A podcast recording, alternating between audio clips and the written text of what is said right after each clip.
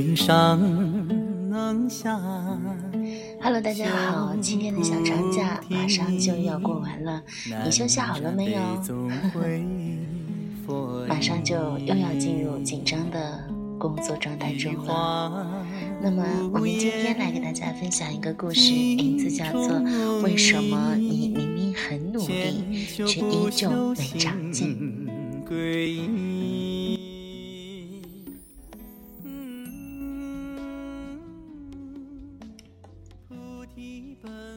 第二年，我选择辞掉工作，开始专职写作。因为毕业第一年末，就有出版社找到我，把我大学里写的稿子集结成书。第二年，我拿到了一些稿费，加上平时写的专栏、散稿，算一算，整体收入基本可以维持生计。于是。也没多想，在一次和领导激烈争吵之后，便离职了。必须承认，我是个脑子一热就容易犯浑的人，尤其是在对决定这件事儿上，很容易把未来想得太过美好，把困难想得太过微小。之前总觉得。自由工作应该是这样一幅慵懒的场景：每天早上睡到自然醒，等着阳光漫过窗帘，最顶端的时候我才起床，整理好床褥，把书桌收拾一番，烹调好前一天准备好的书食，享受最慵懒的阳光和早餐，再泡一杯咖啡。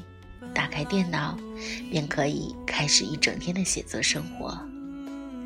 可事实证明，这样的生活我只享受了一两个礼拜，便陷入了无限的焦虑之中。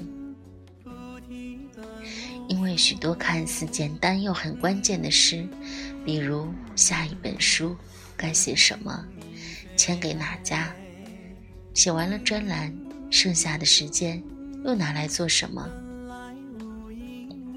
我知道，即便是自由工作，也需要有一个明确的规划，所以我很珍惜平时的每一分钟，甚至放弃了更多的睡眠和享受。可即便这样努力，我依然感觉每天无所事事，不知道未来该怎样。时间在我的焦虑中溜走。当有些专栏到期，杂志想找一些新作者，不再需要我；当很多散稿也时常不被选用刊登；当下一本书不知道能不能出版，该签哪家，我才开始明白，原来自由工作的关键，并不是你只要管理好自由的时间就可以了，更关键的是。这些自由的时间，你必须知道要做什么。我在此之前并没有考虑到，甚至都没有计算好在北京一年的开销，以及我写作一年的收入。我把银行的单子打出来，把收过的稿费单也拿出来，一算才知道，这半年多，我的稿费。居然不及我工作三个月的收入，这证明了一点：我拼命发展的方向错了。对我来说，全职写作并不是一个理想的职业。所以，通常并不是我们努力的不够多，努力的方向更是至关重要，不是吗？当我发现专职写作这条路行不通，那马上再投简历，去找一份比较安稳的工作，把写作当成爱好和兼职，便是我如今的出路。要知道，许多事并非鱼和熊掌的关系，变动一下便可兼得。浅尝辄止这个词并不是完全贬义，努力过了，如果不行。换一条路就是了。很多事没必要等到山穷水尽才肯罢休。减肥也是我在专职写作那一年多时间发生的事。要知道，我之前可是一个两百六十多斤的胖子。我一共减了三次，只有最后一次才把体重稳定到还算标准的水平。如果说有什么诀窍，那就是我在这一年多终于明白了一件事：减肥不是说完了就可以去放肆吃喝，而是你终生都需要对你的健康负责。总结前两次减肥，第一次减了三四个月。第一个月减下去十七八斤，可接下去的两个月，每个月却只减了七八斤，甚至更少。到后面，甚至每周体重反增不减，看不到任何效果。懈怠是自然的事，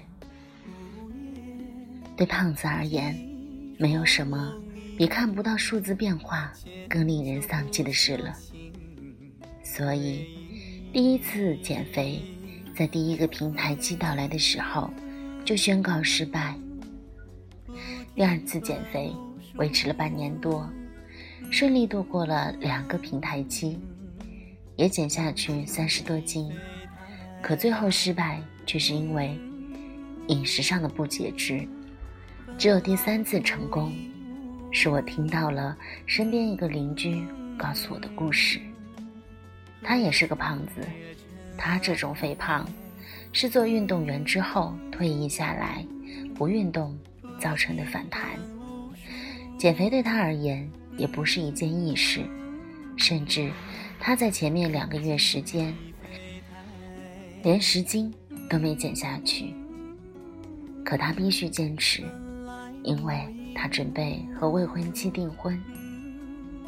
还想要拍一套完美的婚纱照，所以，他一个月接着一个月，早晚各跑一小时。奇迹就发生在减肥后的第四个月，他的体重开始以每个月十斤的速度迅速减少，身材也从臃肿变得标致。嗯，他的平台期。一开始就降临，直到四个月之后才顺利度过。可之前的四个月，如果他没有熬过去，也一定不会看到任何希望。努力常常和减肥一样，哪一个胖子瘦下来的时候没流过成吨的汗水？只是减重失败的人，可能流下的汗水还不够多，或者。付出的牺牲还不够。那些停在井口的蜗牛，和躲在井下面的青蛙，按理说，结果都一样。他们都没有看到整个宇宙，因为他们没有坚持爬过井口。我在重新工作的时候，多少也算是一名职场老手了。后面。带过两个编辑，还有一堆实习生，才发现自己当了领导，和自己做员工的感受是完全不同的。每个身份都会从自身的利益去想问题。我所想的是怎样向上面交差，而他们想的是如何向我交差。很有意思的是，我对上级报告的时候。估计和下级对我报告是一样的。我会夸大我的努力程度，而上级却一再打压我，觉得你还是做的不够。当然，我也经常会这么想：我这把年纪了都这么努力，可是现在的年轻人怎么说不干了就不干了呢？大家就不能团结一点，把绩效搞上去吗？什么事都要我来管，那你们的意义何在？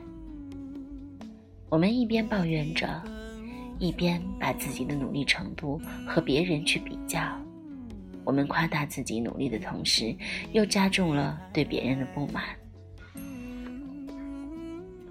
我们很多人都以自我为中心，衡量着周围人的努力。可是，努力这件事本身常常无法用客观标准去衡量。正因如此，我们才不应该只觉得只有我一个人在努力，其他人都无所事事，并且一遍一遍用这种潜在的想法去暗示自己，反倒应该去看到别人身上的闪光之处，认为每个人都那么努力了。我也不能慵懒才是。想一想那些真正生活的很好的人，就会知道，他们一定经历过很多，妥协过很多，也努力付出过很多。只是在他们看来，最佳的努力不过是“但行好事，莫问前程”。OK，今天的文章呢就分享到这里。马上呢就要开始工作了，新的一年已经开始了，那就让我们做好一百二十万分的准备，调整好自己的状态，好好努力工作吧。何处惹尘埃？